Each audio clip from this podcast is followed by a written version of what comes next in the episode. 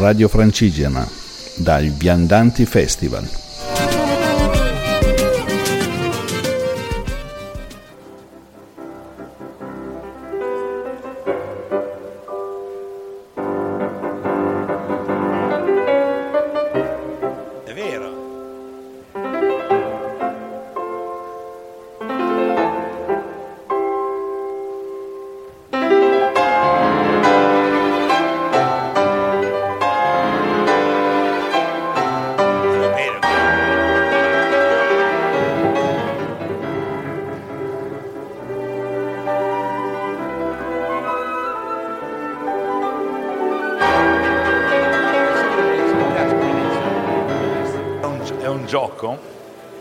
Gioco, perché tutti l'avete riconosciuto, no?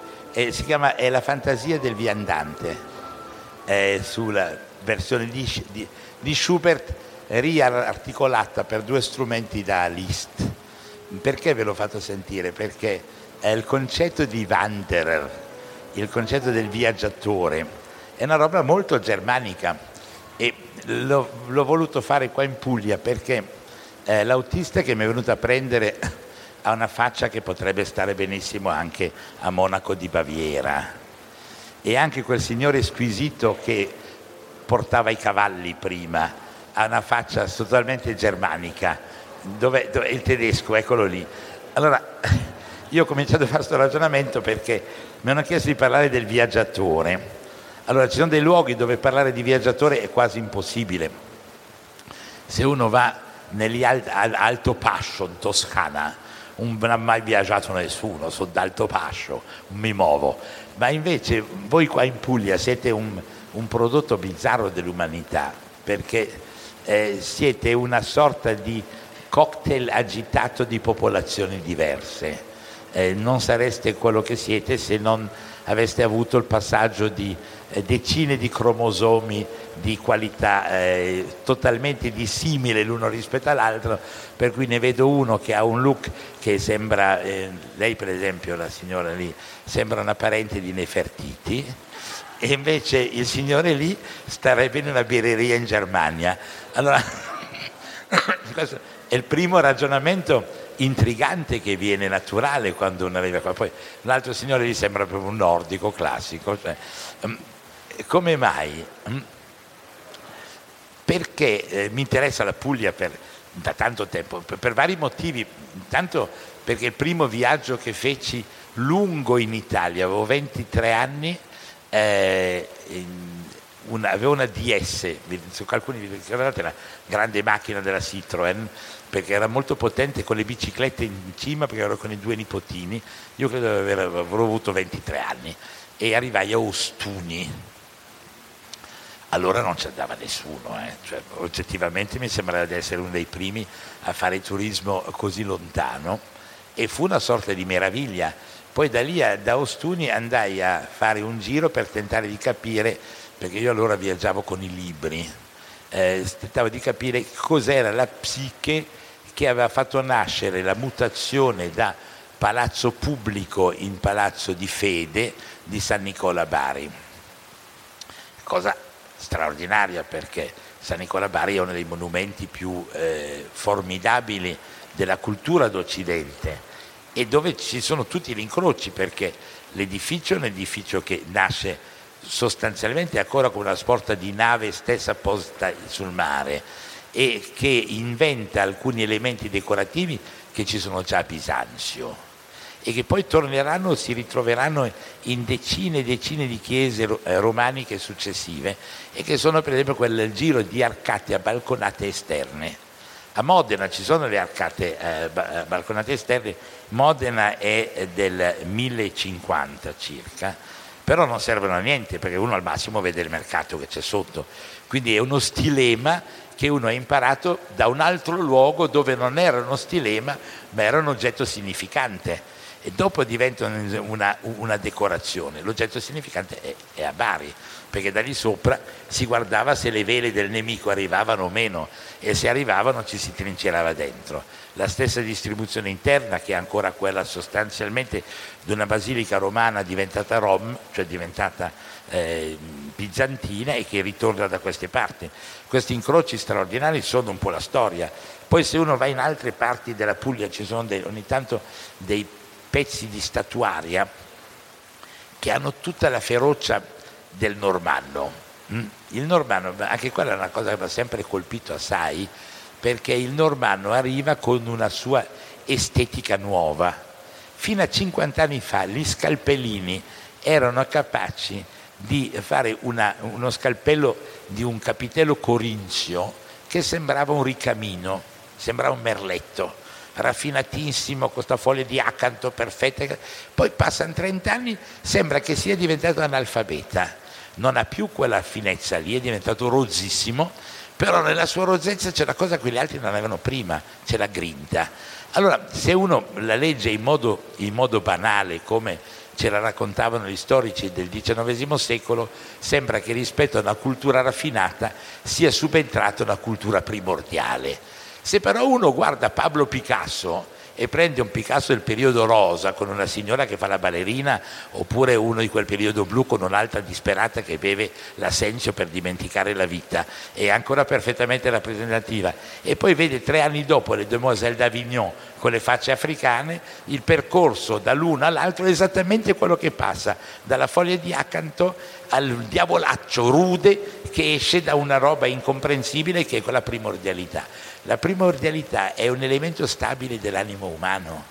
Quando uno la ripropone in un momento di eleganze acute, dà un valore nuovo, dà un valore incisivo che cambia ciò che esiste prima. Allora questo è uno dei primi effetti che ha questo territorio molto curioso, che è un territorio di viaggiatori costanti.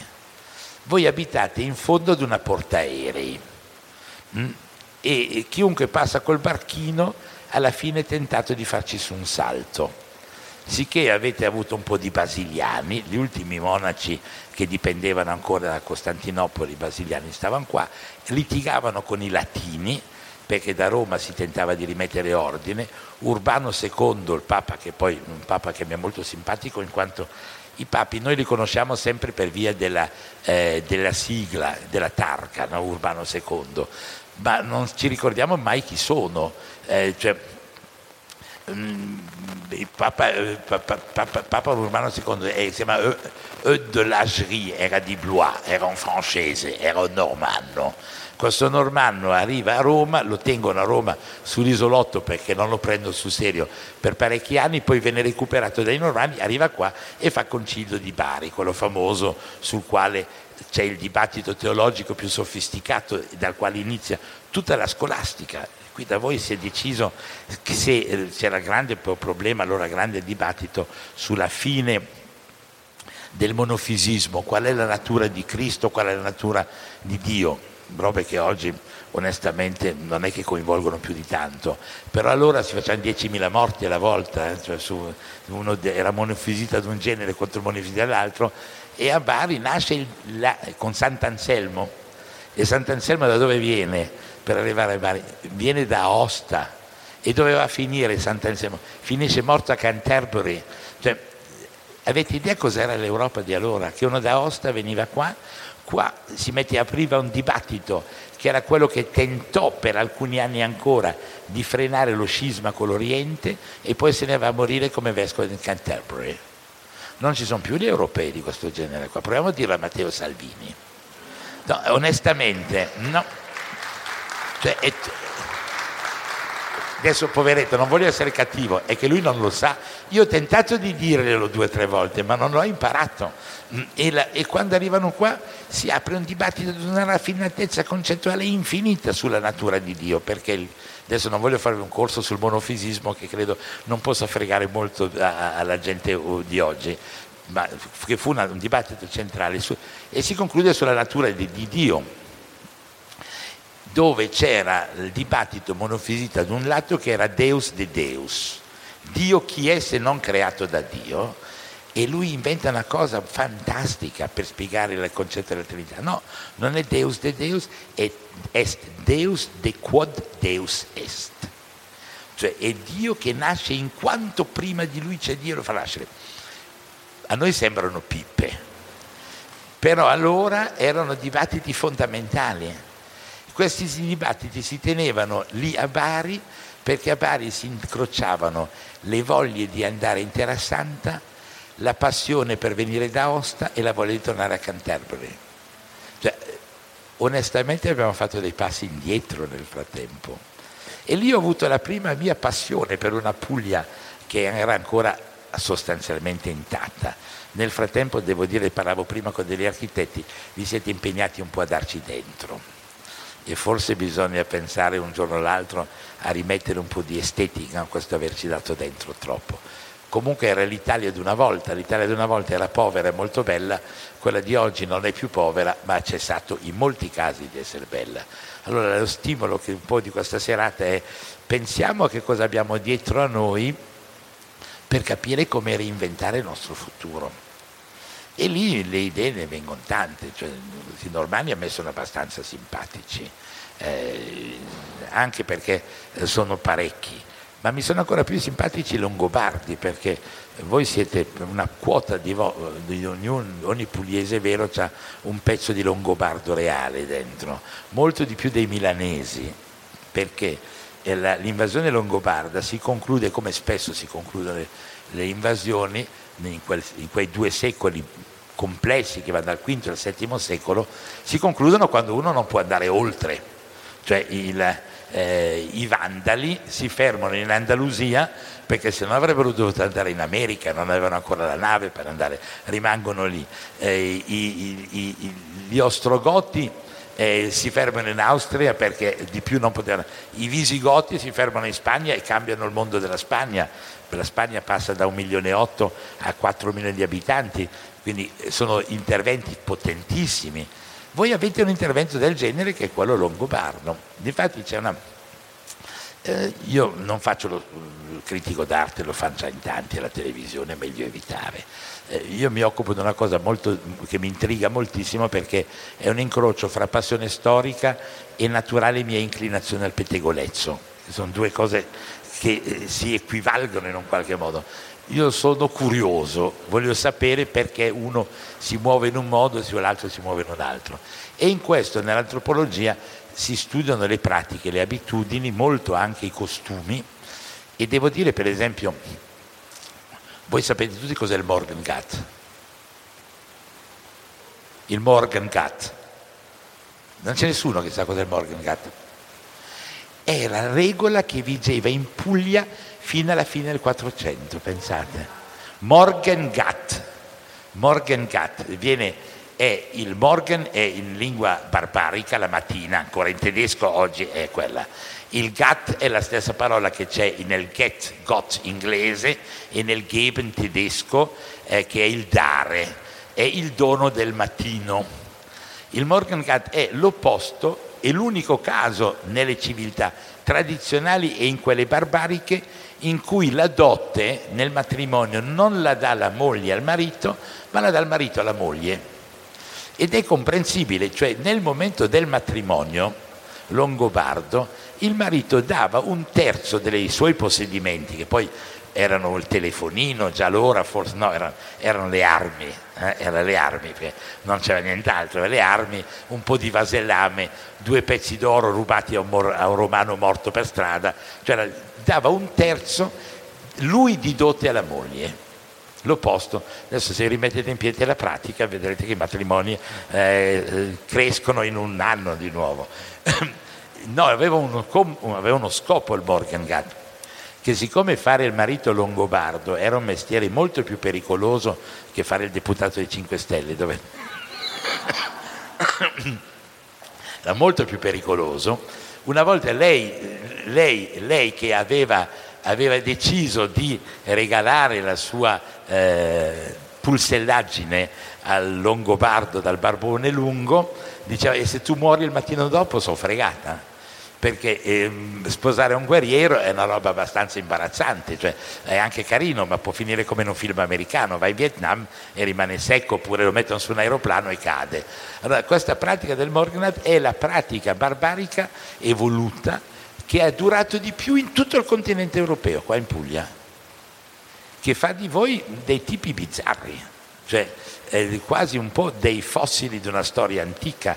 Se combinate questo Longobardo con l'arrivo invece del bizantino, che c'era già da prima, e lo mettete sulle popolazioni preesistenti di tipo latino, romano o indigeno, avete già un inizio di un cocktail particolare. Però questo cocktail poi va arricchito da altri elementi successivi, che sono quelli che avvengono ne ho fatto una conferenza l'anno scorso, due anni fa, che, qui in Puglia spero che non ci sia una persona lì, se no si ripete non ne possiamo più. Ma siccome non mi sembra che ci sia stata questa sovrapposizione di pubblico, due o tre indicazioni ve le ridò questa, nella stessa direzione.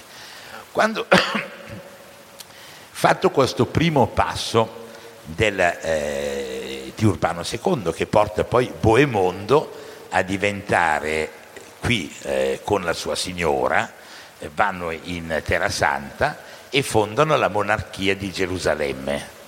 Eh, voi sapete che l'unità d'Italia, questo dovreste saperlo, articolo 1 dell'unità d'Italia, 17 marzo 1861, lo becco in castagna però, eh. mm? Vittorio Emanuele II, re di Cipro e di Gerusalemme, Mm? re di Sardegna, terzo titolo, duca di Piemonte e di Genova. Quello è l'uomo che ha unito l'Italia. Allora uno dice, ma uno, se l'Italia è stata unita dal re di Cipro e di Gerusalemme, si capisce che era un'operetta sin dall'inizio, apparentemente. Invece non è così, perché il titolo di re di Gerusalemme passa poi ad un altro casato bizzarro, che è un casato piemontese, che sono i principi di Acaia allora Acaia non è in Piemonte, eh? A, eh? Acaia c'è un'Acaia, no, sono due le Acaie. C'è un'Acaia vera che è, che è la, il, Peloponneso e un'Acaia che riprende il nome di Acaia del Peloponneso e che è accanto a Lecce. Questo vi, vi fa un quadro molto, molto, curioso della storia che avete appresso. Allora, il, il, l'erede degli Acaia, che sono che sono poi la, il titolo della Caia passa ai Lusiniano. I Lusiniano sono quelli che poi finiscono ad avere l'ultima regina lusiniana, è quella che finisce a Asolo quando viene presa la parte veneta dai turchi. Questo cocktail assurdo di storia medievale ve lo ritrovate qua e ne siete gli eredi, insieme all'unità d'Italia. Bizzarro. Allora, vi butto queste informazioni simpaticamente disordinate, appositamente disordinate, perché ci si renda conto di quante sono le eredità bizzarre. In questa eredità bizzarra eh, avviene un fenomeno che poi sono quelli di cui indago io, cioè io eh, vado a vedere le cose antiche e tento di capirne il motivo c'è eh, quel bellissimo piccolo ciclo di affreschi che sta fuori Brindisi, nella chiesa eh, detta della, non mi ricordo più, eh? al Casale. Sono tutti soldatoni francesi quelli lì, montati sui loro cavalli con le loro armature, sono disegni esattamente corrispondenti a quelli che trovate nella, nel, dei codici miniati francesi. Poi l'altro luogo che eh, mi ha sempre colpito molto è eh, Santa Caterina, eh? a Galatina, esatto.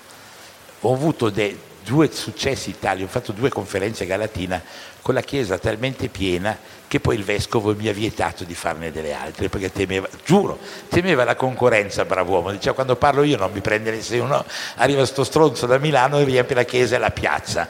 E d'altro canto...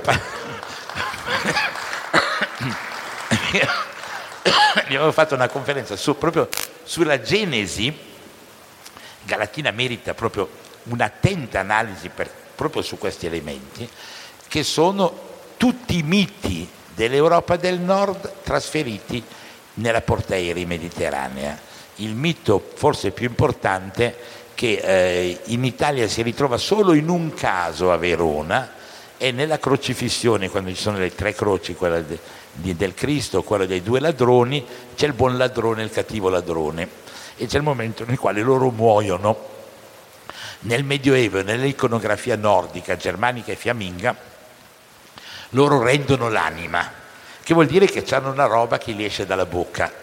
In un caso il cattivo ladrone rende un diavoletto che vola via e che viene preso da un altro diavoletto e nell'altro caso Castananima è invece una sorta di personaggino umanoide che viene raccolto da un angelo. È l'unico caso del meridione. Cioè voi avete lì l'esempio di una contaminazione linguistica profonda fra il mondo del nord e il meridione. Ora, quel ciclo di affreschi lì è della seconda metà del 300, evolve fra il 360 più o meno fino, dicono alcuni all'inizio del 400, io reputo sia sostanzialmente fine del 300 ma per quale motivo a Galatina hanno fatto venire questa roba qua per farla ci vogliono 50 persone a lavorarci sopra, cioè roba, bisogna, mettere, bisogna mettere, le mani sul portafoglio, cioè è una, è una roba che costa. Come mai 40 pittori vengono dal nord Europa a dipingere Galatina? Domanda molto interessante. Allora si torna indietro, qui comincia a fare delle analisi, questo fa il lavoro dell'antropologo. La famiglia del Balzo, nota famiglia locale, ha il suo nome perché si chiama de, de, dei Beaux de Provence, eh? è un nome francese italianizzato. Il de Provence è un posto adorabile oggi perché c'è un ristorante, uno dei migliori ristoranti di Francia, un 4 stelle che uno si prepara, risparmia due anni, poi va lì, fa una colazione e la racconta agli amici. Ma i de Provence allora erano un posto da miserabile, una sorta di collinetta. L'altra, parto da lì, poi penso alla prima moglie di Federico II di Svevia, il grande, che è De Brienne. Mm? De Brienne, altra famiglia locale, ma Brienne è un paese della Normandia di un gatto e di un canarino, cioè un posto miserabile. Allora da lì si comincia a fare i ragionamenti, è così che è divertente indagare la storia oggi cos'era un normanno con il maggiorascatto nell'undicesimo secolo. Scusate il termine tecnico, è, termine, è uno sfigato, perché vive in un castello che sono otto sassi messi insieme, non di più, una capanna un po' di, un po', un po di pietra, eh, non sa bene cosa fare. Hanno tentato di conquistare Parigi nel IX secolo, poi eh, Carlo il Calvo gli ha detto è riuscito a mandarseli fuori dai piedi e li lascia lì cucinarsi in Normandia da dove si prepareranno tanto tempo dopo con la battaglia di Hastings a invadere l'Inghilterra e a far diventare l'Inghilterra dell'undicesimo secolo quella roba che è ancora oggi. Però sono quel fulcro di avventurieri, sono, sono, dei, eh, sono gli uomini del nord, no? sono, sono, proprio i, dei, dei, cattivoni, sono, quelli dei film, quelli del Dracar, quelli che remano e quando hanno smesso di remare tirano giù i cavalli dal Dracar e vanno a conquistare due villaggi, poi risalgono e remano di nuovo. Cosa fa? Sì che quegli uomini lì ad un certo punto, proprio per via del mezzo rascatto, decidono di finire in Puglia. Perché sono anche loro chiamati nella grandissima avventura che è l'avventura per le Teresante. Loro partono, fa un freddo cane, un umido, mangiano, non ci sono ancora neanche le patate. Non sapete cosa vuol dire stare nel nord dell'Europa prima dell'introduzione della patata, del pomodoro che tanto il pomodoro non gli viene, ma la patata gli viene, è l'unica cosa che mangiano oggi. Quel poco grano saraceno che coltivavano, le radici che mangiavano e, e i due fagiani che riuscivano a colpire con un colpo di freccia. Ogni tanto un daino era festa, si moriva a 30 anni. Mm? Quel mondo lì ad un certo punto scopre che la crociata è la fuga nel, nell'inatteso, è la fuga nel sogno totale e cominciano a partire in nave a piedi agli altri, alcuni scendono, fanno la circumnavigazione lunghissima, però sono pochi, la più gran parte di loro scende invece attraverso eh, la, i territori del nord, attraverso la Svizzera, scende l'Italia, arriva qua in Puglia. Quando arriva in Puglia dicono adesso ti tocca andare anche Terra Santa escono, vedono il primo albero di fichi e dicono no, io ci sono già arrivato. Vedono una vigna che non ce l'avevano loro, no? scoprono qua tutte le magie della Terra Santa, la trovano qua e si fermano. E per quello che avete nei ceppi delle famiglie storiche medievali pugliesi, noi avevamo fatto una ricerca allora molto lunga ma molto divertente, abbiamo ritirato fuori 15-20 famiglie di origine normanno-franca che erano venute a stare qua, stabili. È quello che rende la, questa zona un po' particolare e rende anche più complessa la questione meridionale, perché differenzia estremamente i caratteri cioè lo spartiacque delle montagne che divide l'area pugliese da quella calabrese, uno spartiacque di culti e di culture completamente diverse, cioè dal, dal Morgan Cat longobardo al rematore normanno che arriva qua e scopre il fico e, sorella, eh, e, e come dicevano a Milano è sua sorella anche. E qui si stabilisce e forma una sua cultura, un suo mondo. Questo mondo va avanti attraverso tutto il Medioevo Arriva poi l'ondata definitiva, la più forte di tutte, che è quella angioina. Quella angioina non arriva qua, bisogna dire la verità. Quella angioina è, entra già nella grande battaglia politica sul regno di Napoli e influenzerà molto meno, influenzerà forse l'arrivo dei pittori dei quali parlavo prima Galatina, quello sì, ma non influenza il radicamento delle famiglie e della stirpe. La stirpe vostra è questo incrocio bizzarro fra locali, bizantini, longobardi e poi eh, questi di cui parlavamo, eh, questi normanni disperati che vanno alla ricerca di un'avventura. Questo vi permette di capire una cosa curiosissima, che oggi l'Italia è sostanzialmente anti-europeista. Lo è perché eh, nei momenti di populismo evoluto viene una grande paura per le sfide, questo è un po' un momento di paura e nei momenti di paura ci si ritorna su se stessi sempre. Però è anche vero che alcuni, in alcuni casi uno può prendersela un po' con l'Europa, perché se l'Europa si mette a discutere della dimensione delle cozze da coltivare nel Veneto o della curvatura delle banane oppure sul divieto di fare l'ardo di colonnata, io se dovessi scegliere fra il diritto del formaggio di fossa è vietato, il lardo di colonnata è vietato, il mio tagliere di legno sul quale ho affettato cipolle per 40 anni lo dovrei buttare via per farne comprare uno di plastica fatto dalla Bayer. Allora se questa è l'Europa me ne vado anch'io, però proprio perché questo è l'Europa oggi dobbiamo avere il coraggio di ripensare la questione e di vedere quali sono le altre cose invece che fanno l'Europa, sono le altre che sono importanti. Le altre sono la storia che ci accomuna, l'eredità formidabile che ci accomuna e una sorta di, eh, in qualche modo anche di modi di vivere condivisi che ci hanno portati fino ad oggi. E allora partendo da questa piccola, eh, così scherzosa descrizione della Puglia antica, vi voglio parlare perché ma, non mi avete chiamato qua per parlare di Puglia, eh? mi avete chiamato qua per parlare del viandante che cos'è il viandante? Cos'è il viandante e cos'è il viaggio? E cos'è il viaggio all'interno di un mondo che è il nostro mondo europeo? Allora bisogna fare un'altra distinzione fondamentale. I popoli, torno a fare il mio mestiere d'antropologo, i popoli con i quali noi siamo entrati in contatto, quelli dai quali discendiamo, eh, quelli che ci hanno plasmato nel nostro disordine eh, antropologico sono di due generi diversi. Ci sono gli stanziali e i nomadi. Mm? Sono due culture completamente diverse. Lo stanziale ha una cosa che lo caratterizza, torna sulla tomba del nonno.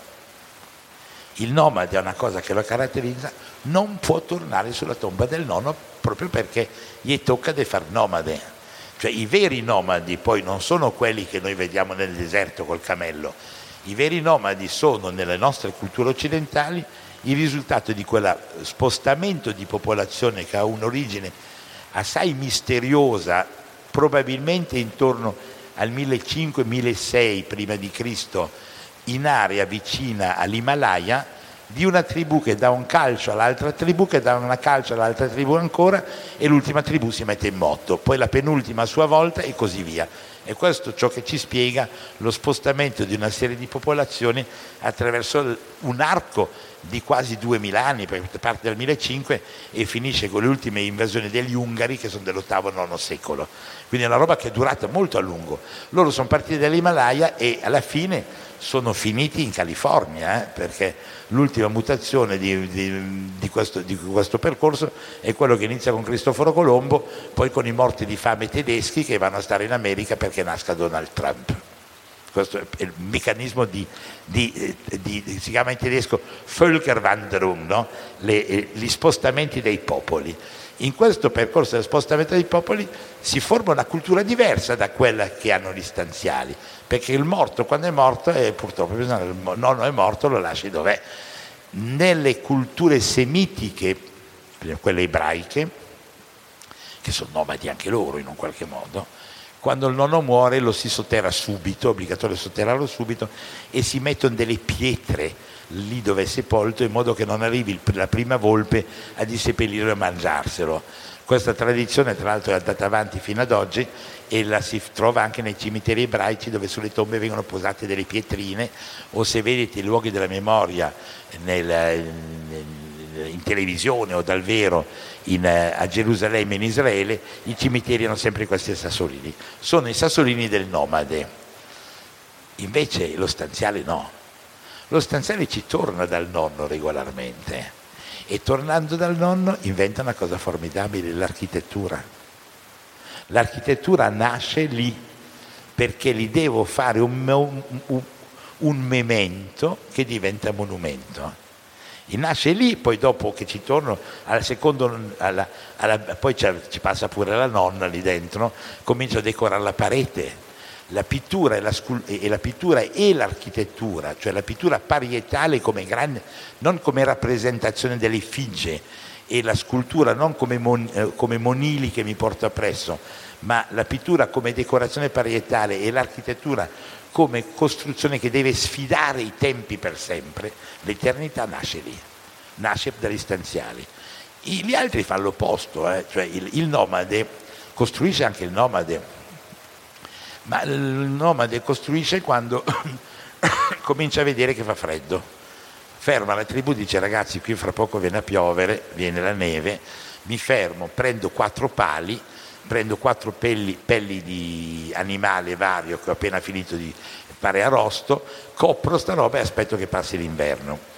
La migliore costruzione, io mi ricordo quando facevo il nomade duemila anni fa, la migliore costruzione è quella che dura poco perché se per caso la faccio che è durevole, quando me ne vado arriva la tribù di dopo e mi fotte, perché mi frega il tempo che è il tempo di distanza. Quindi l'ideale di una buona costruzione del nomade è una costruzione che ad aprile deve marcire. Gli do un calcio, crolla la tenda e riparto, sempre verso il sol che cala, e sempre verso occidente. Guardate che sembra una cosa raccontata così. Io facevo degli esperimenti umani, abbastanza disumani, sui miei studenti all'Università a Milano ad architettura. Li facevo proiettare mezz'ora di demolizioni di immobili in America. Li trovate su internet, no? Quando mettono a vedere che grattacielo, che sembra ancora, dico, come bel grattacielo, vrum, e viene giù. La, eh, l'edificio, il garage per 8.000 automobili, tron, e viene giù. Dopo mezz'ora gli italiani stanno male cioè vedere distruggere l'architettura genera un senso di disagio psichico, andavano tutti al bar. La stessa cosa fatta vedere un americano si eccita. Sono culture diverse. Noi apparteniamo alla cultura dell'architettura ed è il motivo per il quale eh, quando la gente vede risorgere delle architetture si mette di buon umore.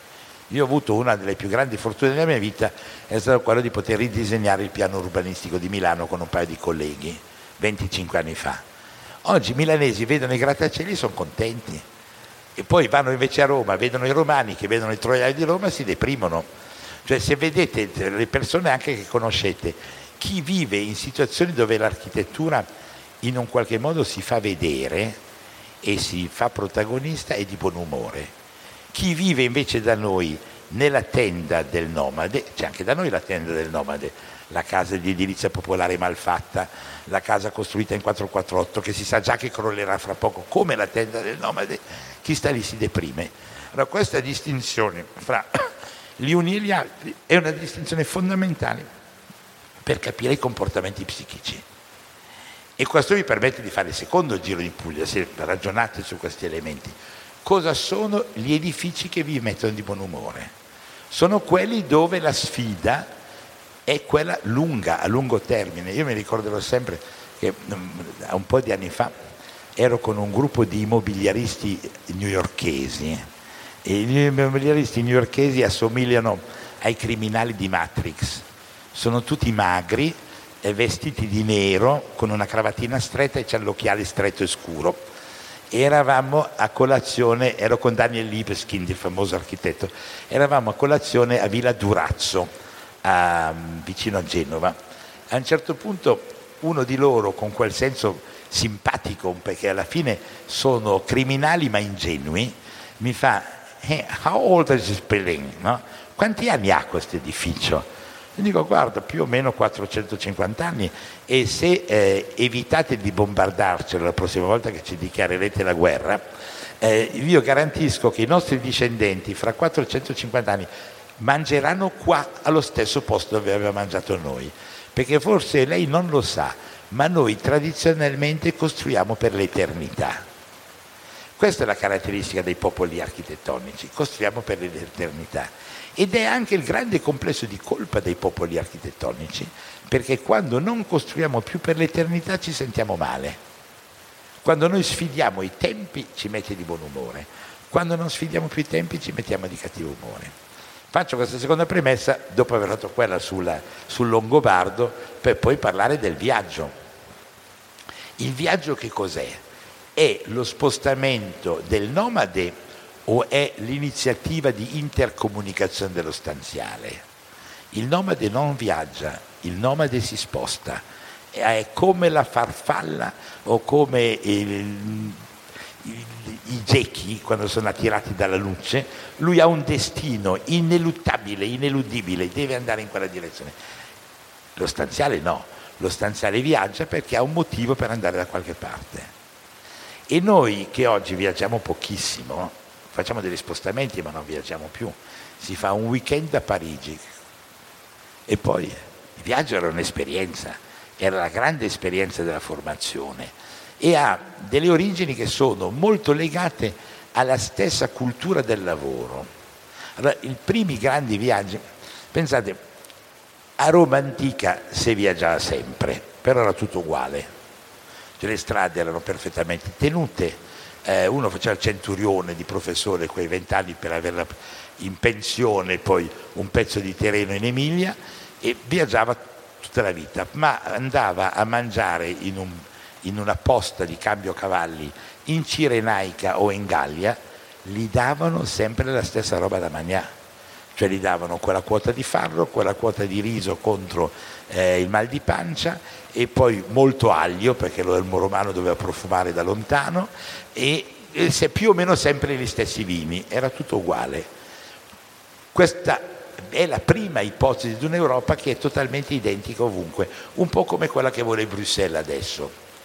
E poi gli è successo ai romani antichi quello che sta succedendo adesso.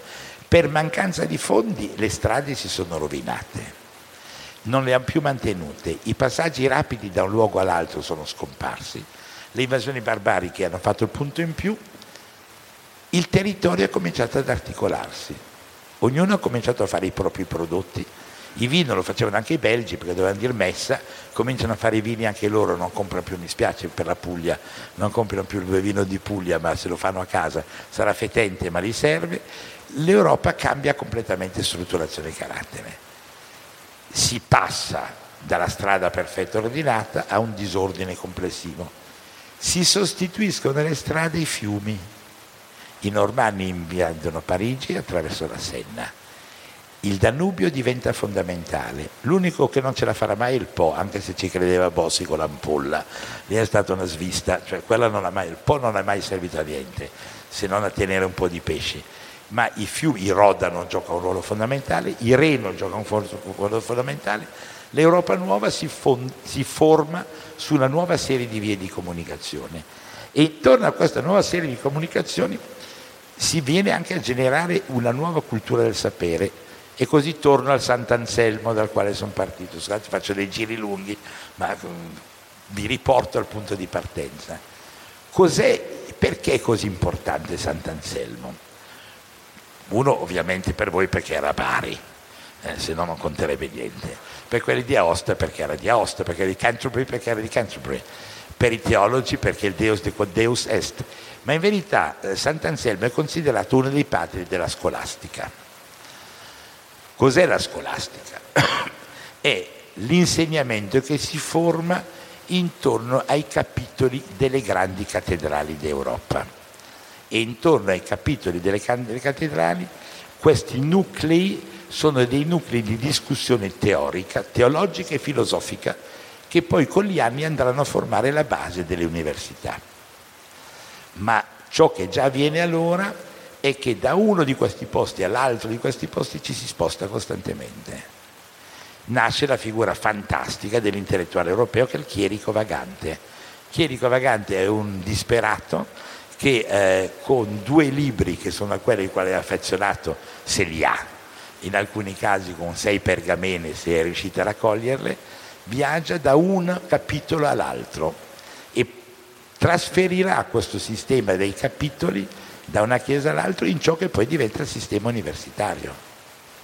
Le università europee che si formano all'inizio, a partire dall'inizio del 200, cioè la prima è Bologna già nella, dopo il 1000, però la struttura articolata, che è dovuta in gran parte alla mutazione politica di Federico II di Svevia, quando va a fondare quella di Napoli, poi stimola la nascita di quella di Pisa, si forma un reticolato di una quindicina di università in Europa. I luoghi del sapere, i luoghi del dibattito, guardate che erano molto più svegli di noi a quei medievali lì, cioè sembra, noi sembrano un po', sembrano, non sono quelli dei film della tv, sono tutta un'altra cosa, sono persone che si spostano costantemente e queste persone che sono hanno, vi do uno per tutti che a me è molto simpatico, eh, che è il concorrente di un altro che mi è altrettanto simpatico.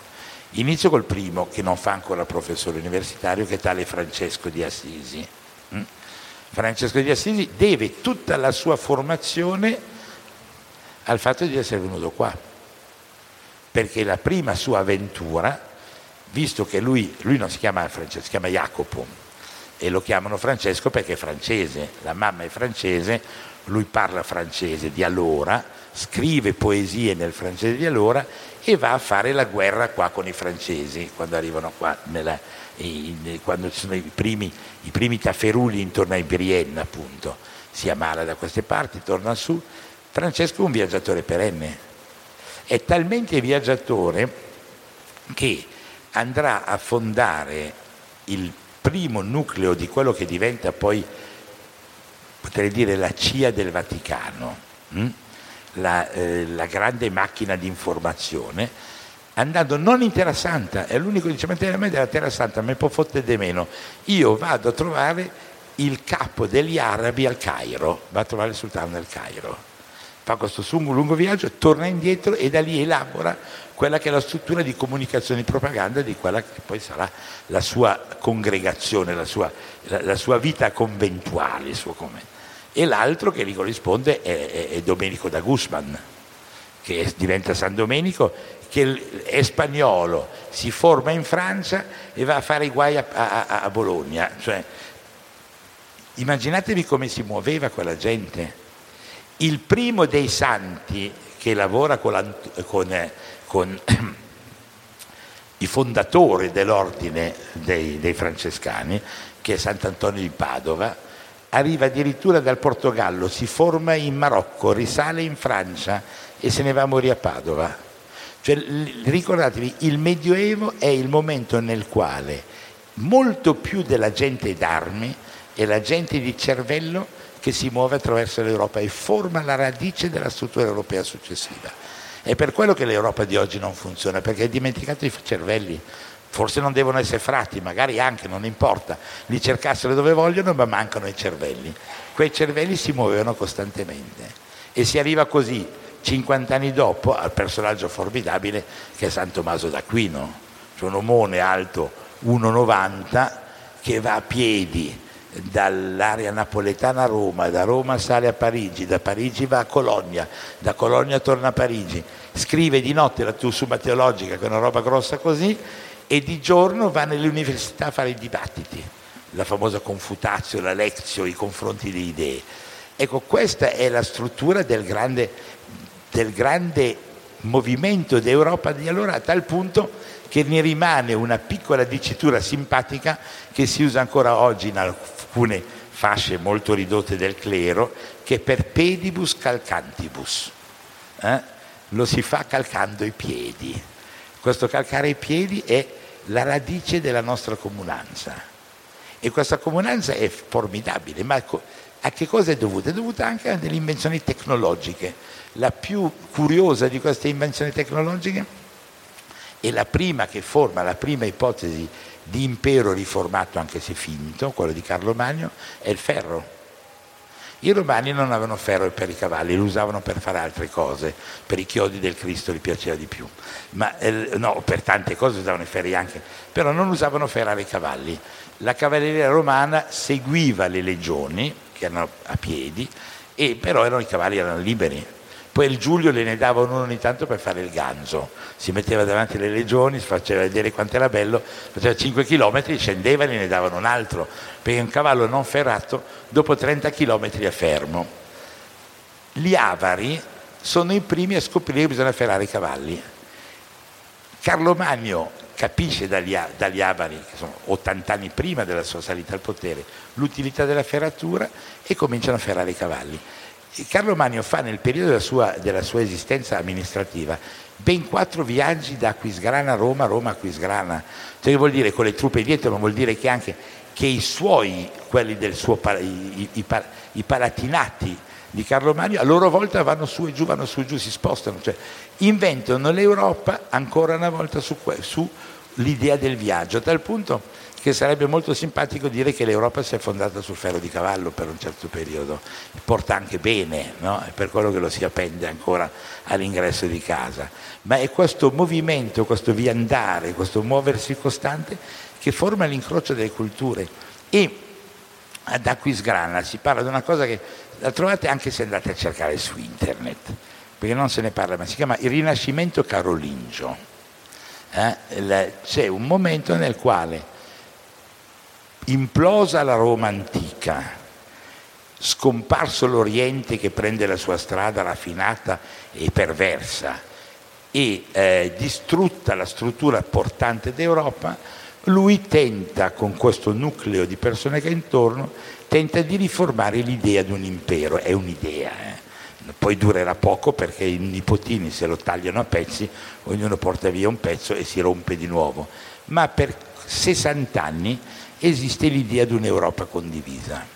Quell'Europa condivisa è un'Europa dove uno dei suoi consiglieri è un frate che viene dall'Inghilterra, un altro dei suoi consiglieri è un altro che viene dalla Spagna, uno viene addirittura da Udine, Paolino viene da Udine, cioè riesce a raccogliere in quella cosa che noi pensiamo essere isolata, senza telefonino, come facesse senza telefonino, senza fax, senza comunicazione moderna, riesce a raccogliere gli intellettuali più importanti d'Europa intorno al progetto dell'invenzione di una nuova lingua, dell'invenzione di una nuova scrittura che è quella che riunifica l'Europa per almeno 60 anni, anche quella poi dopo verrà sostituita che è la lettera carolina, si comincia a scrivere tutti di nuovo nello stesso modo, perché si parlava ancora un latino più o meno analogo, sia in Bavaria che in Borgogna, però non si passavano più le lettere, perché ognuno aveva cominciato a fare una calligrafia propria. Si fa questa grossa operazione di riforma della, della calligrafia e quindi la genesi di un'unica cancelleria europea vera e intorno a questo ci si sposta costantemente. Il viaggio è perenne. E beh, ehm, ci si riflette perché mentre per altri popoli del mondo, parlavo ritorniamo ancora una volta a quelli delle tende che partono e finiscono in America, i pionieri americani non viaggiano, vanno da qualche parte, hanno lo scopo di portarsi da qualche parte, poi al massimo si muovono nell'Oregon perché allevano vacche e le portano verso il treno, ma viaggiano pochissimo. Noi continuiamo a viaggiare costantemente, noi siamo la cultura del viaggio perenne e questa cultura poi diventa più raffinata ovviamente, diventa quella del XVIII secolo, quando tutta la nobiltà europea per formarsi in un qualche modo deve intraprendere il viaggio e lo deve intraprendere in Italia. Ma era già da prima, già Dürer, il grande tedesco, per formarsi va attraverso, per la prima volta poi l'Italia allora offriva anche delle cose particolari che offre tuttora a dire la verità, però per un rude germanico che veniva da Norimberga, quando ha trovato quella ragazzina carina con i capelli rossi nella laguna di Venezia non se l'è mica più dimenticata, cioè, era uno degli argomenti che attraeva. I due argomenti principali erano la ragazzina carina e il vino. Poi dopo c'era anche la cultura, il passato, bla bla e così via. Ma lo sarà anche per Goethe. Eh? Goethe arriva in Italia che ha 42 anni. Ha scritto il romanzo più importante dell'epoca che è il Werther. Si sono suicidati 200 tedeschi leggendo una storia d'amore. I tedeschi sono pericolosi anche per loro stessi talvolta, mm, sono anche per gli altri. Eh?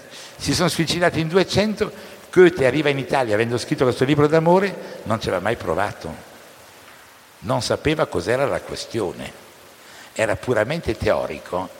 A 42 anni incontra Faustina, fuori, eh, fuori Roma, e con Faustina capisce che il mondo c'è un pezzo in più che gli mancava fino a quel momento lì, a tal punto che poi torna in Germania, fa, tiene, mantiene i rapporti con Faustina, sono dei bellissimi scambi di lettere e qui entra l'elemento in più, cioè il viaggio è la formazione totale, è la formazione della, del, de, della classe alta europea, Goethe appartiene alla classe alta, è una formazione però a 360 gradi. Poi dopo lui ne dirà di ogni, c'è un testo di Goethe fantastico perché fa il secondo viaggio in Italia e dice porca miseria, qui non cambia mai niente, le strade sono impolverate come prima se uno non sta attento li fottono al portafogli. Incontro i ricchi che continuano dalla, nell'ombra dei loro palazzi a disdegnare il popolo. Sembra la descrizione dell'Italia di oggi, cioè se prendete il Goethe di allora e quello di oggi, siamo lì in un qualche modo. Però mi dà una testimonianza fantastica. Allora, questo è il mondo europeo che si forma lentamente e dove poi passeranno gli altri, cioè qui arrivano tutti i nordici scendono da queste parti, non possono evitarlo, se uno non viene da, in Italia non si forma, non si forma, non, non si apre la testa, eh, lo, lo, faranno poi i, i grandi musicisti, cioè, pensate a so, Riccardo Wagner, no?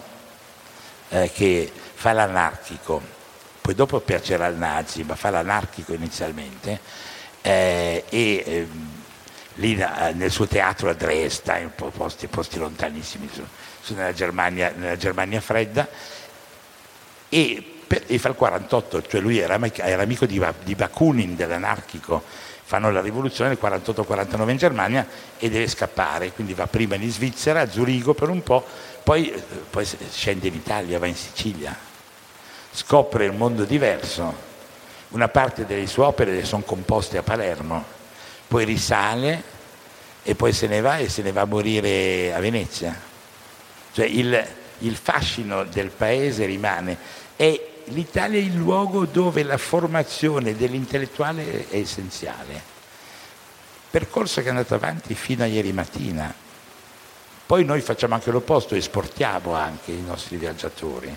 Cioè Rossini va a Parigi e finalmente gli spiega che bisogna mettere foie gras sul turno d'eau col Madeira per fare il turno d'eau Rossini, ma quella è una parte di esportazione e lì si apre un altro elemento, quanto l'italiano è viaggiatore.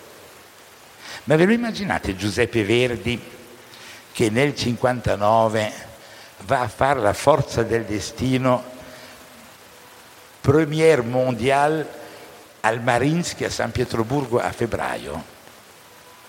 Cioè cosa voleva dire partire? Perma andava a Milano, da Milano eh, non c'era il treno per andare in Crucogna, eh? Eh, c'erano ancora, si passava la Svizzera, poi dopo c'erano un po' di carrozze ancora che funzionavano, ma poi fino a San Pietroburgo era una roba da morire. E si viaggiava in questo modo, cioè non si poteva esistere o essere indipendenti se non partecipando costantemente a questo gioco dell'andare e del tornare su a destra e a sinistra dell'Europa. Gli architetti italiani che hanno fatto San Pietroburgo, cioè il fiorentino Rastelli che arriva lì, è vero che lo pagano parecchio, però lo pagano parecchio al gelo e li costruisce l'Ermitage. Allora, noi che siamo stati molti anche purtroppo costretti all'emigrazione per eh, fame domestica, però attratti in questa immigrazione per fama domestica in quanto altri prima erano emigrati per altri motivi. In fondo Leonardo muore mica Vinci, fosse rimasto a Vinci contava nulla, eh? cioè, Leonardo per rompiolioni, però se finisce a Milano si lega poi al Valentino e quando vede che il Valentino e Papa Borgia sono son saltati se ne, se ne va in Francia da Francesco I di Francia e viene sepolto lì. Allora, noi siamo un paese di import-export perenne e l'import-export perenne passa attraverso la passione del camminare. Si lega anche un po' a quello alimentare, si lega allo spostamento dei vini, poco. La modernità porterà elementi nuovi. Il prosciutto di Parma arriva solo recentemente in Francia, ma per esempio il parmigiano è l'unico formaggio che ha il diritto a un nome anche in francese, si chiama parmesan perché dagli anni di Maria Luigia, la um, disperata moglie, seconda moglie di, di, di Napoleone, si esporta. Allora, lo spostamento genera l'altro elemento che, lo, che, che, è l'esportazione. Cioè il nostro spostamento interno, il movimento perenne in Italia, è quello che ha generato anche una delle fortune del paese che, nel quale viviamo oggi, che non avendo molta roba in casa prodotta direttamente, deve vivere di trasformazione di esportazione. E tutto ciò sempre viaggiando, sempre viaggiando, sempre muovendosi e diventando protagonisti in alcuni campi, cioè che dal viaggio poi passiamo al motore, mm, diventa naturale. Cioè il futurismo è un fenomeno che nasce in Italia dalla passione per il rumore dei motori, delle automobili, delle navi. Eh, il primo bombardamento aereo lo fanno gli italiani nel 1911 in Libia. Aereo, non era un gran bombardamento, erano in due su un monomotore di cui uno dietro era una granata e l'ha buttata giù. Però è nella storia della vita militare considerato il primo bombardamento aereo. I primi movimenti, siamo protagonisti in molti di questi campi, eh, siamo quelli che inventano, partecipano a quella cosa straordinaria che è la grande fortuna, la grande carriera dell'automobile. Ci si sposta io credo che tra l'altro sia molto bello spostarsi in automobile, adesso non è più di moda, no? Poi ci sono delle leggi tremende che vietano di andare più di 130 all'ora in modo da difendere quelli di Torino che fanno macchine che vanno male, perché se avessimo delle macchine che vanno bene potremmo andare benissimo anche a 170, non succederebbe niente. È l'ultima cattiveria che ci ha fatto il, l'avvocato Agnelli prima di schiattare. Mm, ma eh, siamo rimasti... Io sono un raccoglitore di multe per perenni eccessi di velocità, ma noi siamo costantemente degli spostanti, purtroppo spesso anche degli spostati, ma tendenzialmente siamo degli spostanti e viviamo la nostra esperienza attraverso questa formazione dello spostante. E un altro, l'ultimo punto, così se no vi faccio troppa confusione, e eh, tornare al, a quello che per me in alcuni modi di vedere il momento più fulgido dell'Italia che è il 200. Mm. Noi non saremo mai più ricchi come eravamo nel 200. Eh? Nel 200 l'Italia aveva 20 milioni di abitanti e aveva il più alto reddito d'Europa e poi è arrivata la peste della metà del 300 a tagliato in due la popolazione, ci sono voluti quattro secoli per riprendere, ma lì eravamo, eh, eravamo ricchissimi. In quel periodo lì la formazione era legata al viaggio. Pensate a un tipo come il Dattini, l'inventore della cambiale, hm? che eh, la inventa perché deve commerciare più in là. Pensate alla genesi della lingua italiana. Allora, io mi sono occupato molto di una cosa bizzarrissima che si chiama la lettera di credito. Eh, tutti sanno cos'è la lettera di credito, ovviamente. Io ho avuto la fortuna di poterne avere in mano alcune. Sta faccenda nasce così.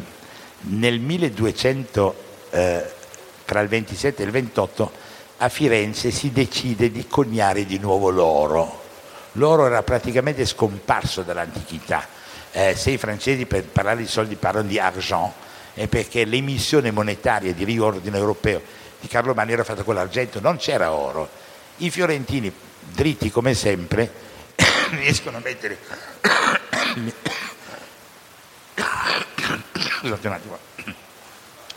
No, no, è semplicemente tosse riescono i fiorentini a mettere un po' di mani sull'oro e fanno il conio del fiorino.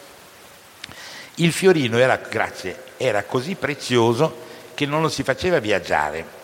Il banchiere lo arrotolava in, una, in, uno, in un veluto rosso elegantissimo e se lo metteva sotto la sedia. Dava in cambio la garanzia di possederlo. La garanzia di possederlo era la lettera di credito con questa lettera, se tu vieni da me, io ti do i fiorini. Allora, la lettera di credito serviva poi a un'altra, a un'altra funzione che serviva a fare i pagamenti a Bruges e nelle Fiandre. Allora, Fiorentino partiva con i suoi asinelli, attraversava l'Europa, finiva a Bruges oppure, e, e, andava, e, e gli davano un carico per 40 asini di lana che veniva riportata a Firenze.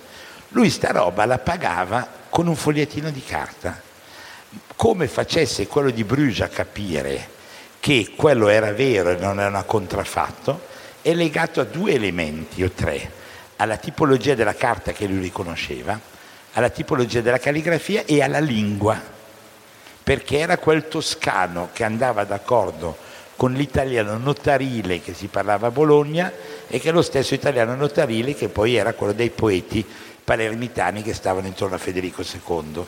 Tutto questo meccanismo complessivo era quello di una lingua che esisteva in quanto era una lingua condivisa per lingua di viaggio. Allora vorrei che questa sera vi ricordasse una cosa unica e particolare. Non è Dante che ha inventato l'italiano. L'italiano è stato inventato dalla lettera di credito che è di 150 anni prima. L'italiano è stato inventato come lettera di commercio e come lettera di viaggio. Se non avessero viaggiato gli italiani non sarebbe servita la lettera di credito, non avremmo mai avuto Dante. Tutto il nostro comportamento psicologico si fonda alla fine sempre ancora sull'idea di viaggio. Grazie. Faccio una piccola aggiunta per evitare, faccio una piccola aggiunta per evitare che si offendano in Vaticano.